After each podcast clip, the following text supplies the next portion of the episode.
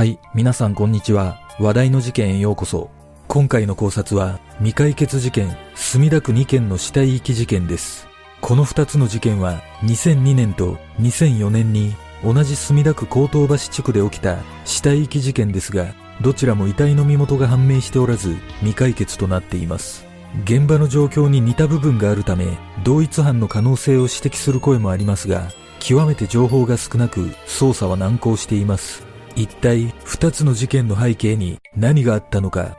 まずは、事件概要からどうぞ。事件概要。2002年2月12日午前9時20分頃、東京都墨田区高等橋1丁目のマンションのゴミ置き場で、ゴミ袋の中に人間の胴体とみられる遺体の一部が入っているのが発見された。後の調べで、この遺体は男性であることが分かったが、現在もその身元は判明していない。また、発見からおよそ2ヶ月後、千葉県船橋市にある市道の側溝から人間の左足首が発見され、DNA 型鑑定を行った結果、同じ男性の遺体であることが判明した。警察は殺人と死体損壊遺棄事件として捜査を行っているが、事件から20年経った現在も捜査に進展はなく未解決となっている。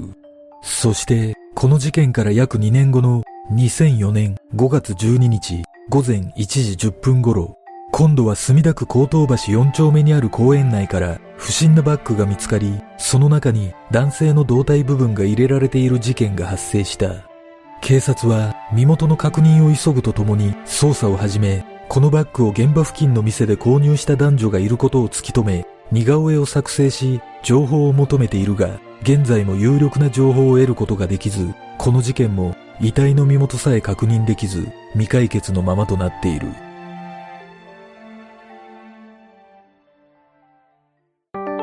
高等橋一丁目事件。現場となったマンションは JR 錦糸町駅から西に約250メートル先の京葉道路に面しており、道路の向かいには名門として知られる両国高校があり、比較的古いマンションだった。2002年2月12日午前9時20分頃、マンションの管理人が1階の裏手にあるゴミ置き場で連休中に出されたゴミの分別を行っていたところ、白いビニール袋に入った重たいゴミを発見した。管理人は解体したマグロかなと思い、近所の人に頼んで一緒に中身を確認したところ、人間の胴体の一部のようなものが入っていたため驚き、近くの交番に駆け込んで、おまわりさん大変ですと警察に伝えたことで事件が発覚した。ちなみに、このゴミ置き場は近くの住民と共用で、収集日は月曜、水曜、木曜日となっており、鍵などはかけられておらず、外部からゴミを持ち込んで捨てるのは容易だったという。また、遺体が発見される前日の11日は、午前8時30分頃に回収が行われており、午後10時半頃から午後11時の間にゴミを出したマンション住人によると、その時は何も異常に気づいていなかったため、遺体が入った袋は11日深夜から翌12日朝にかけて捨てられた可能性が高いとみられている。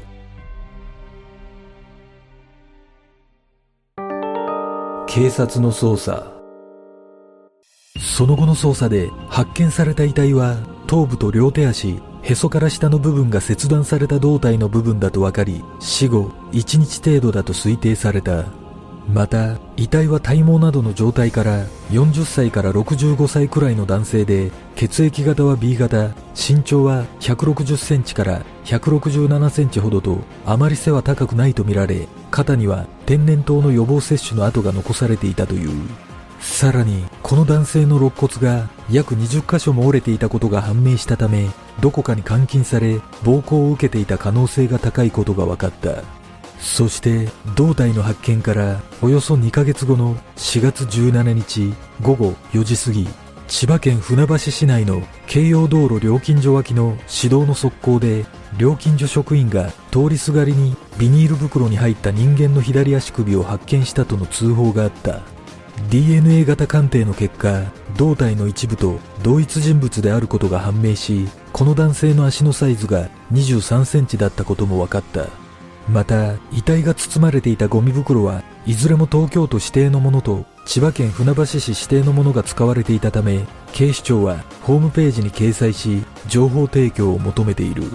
しかし、現在も有力な情報を得ることができず、いずれの現場からも犯人を示すような物証や、遺体の男性の身元がわかるようなものなども発見されなかったため、現在も捜査に進展は見られないままとなっており、残りの遺体を発見することもできていない。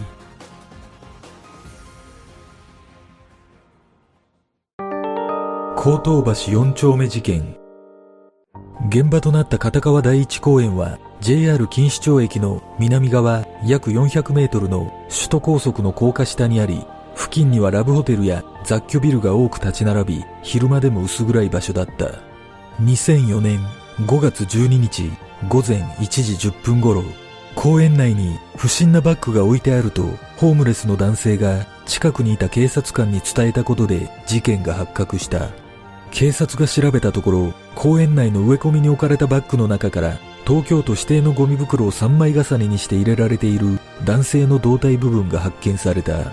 その遺体は、足と腕、首の付け根をそれぞれ鋭利な刃物で切断されており、背中と胸などに5箇所の刺し傷があったことから、死因は失血死とみられているが、現在も頭部と手足については発見されていない。また、遺体は死後1日から2日程度とみられ、年齢は20代から40代くらいで、血液型は AB 型と判明し、黒っぽい男性用のブリーフ型の下着をつけていたことが分かっている。遺体が入れられていたバッグはナイロン製のもので、長さ60センチ、幅30センチ、高さは38センチのスポーツバッグで、バッグが置かれた時間から男性は発見の直前に殺害された可能性が高いとみられている。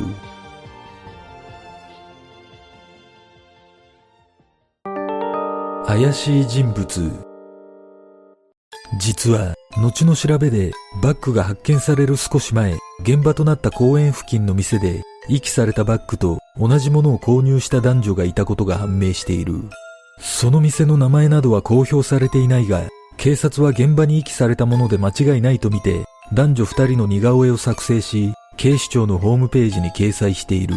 その男女二人の特徴は年齢は20代とみられ、身長155センチくらい、体格は細めで、当時の服装は長袖ブラウスに黒っぽいズボン、ヒールサンダルを履いており、ハンドバッグを所持していた。年齢20歳から30歳くらいとみられ、身長170センチから180センチくらいで、体格はがっちりとしており、顔は丸顔、坊主に近い髪型で黒っぽいラフな服装だった。警察はこの二人が事件に関与した疑いが強いとみて行方を探しているが似顔絵を公開してから現在に至るまで二人を特定できる有力な情報がないまま間もなく事件から18年が経過しようとしている。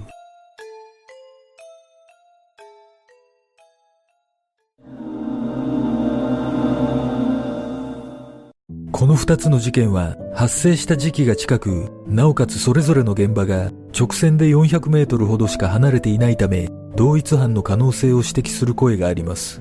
しかし、いずれも遺体の身元が判明していないことにより、犯人像を絞り込むことができず、互いに捜査は迷宮入りの一途をたどっています。実は、墨田区の中でも、錦糸町駅周辺は犯罪発生率が高いとされており、特に江東橋地区はそのうちの8割ほどが集中しているといったデータもあります。今回取り上げた事件は極めて情報が少なく考察材料が乏しいため今回は私一人だけの考察となりますが私が少し気になる点はいずれの事件も東京都指定のゴミ袋が使用され日付が変わった12日未明に遺棄された可能性が高いという共通点があることです。その他共通する部分としては遺体が非常に雑な遺棄のされ方だということも挙げられますこのことから推測すると犯人は遺体が発見されたところで身元が判明しないという絶対の自信があったと考えることもできるためもしかしたら遺体の男性は外国人の可能性もあるのではないでしょうか。事件当時の状況はわかりませんが近年は錦糸町付近にアジア系外国人が増加しているといった情報もあるため外国人が関わっている事件の可能性も考えられます。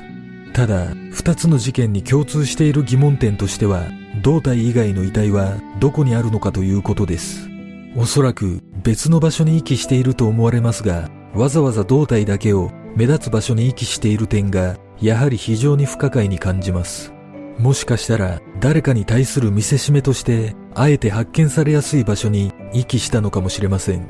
これは私の想像ですが、これらの事件は同一犯というよりも同一組織による犯行だったような気がします。そして似顔絵が公開されている男女についてはかなり詳細に描かれているため、おそらく防犯カメラが捉えた映像をもとに作成されていると思われますが、二人の印象が仇には見えないことからも、やはり何かしらの組織と関係のある人物なのかもしれません。皆さんはどんな考察をするでしょうか？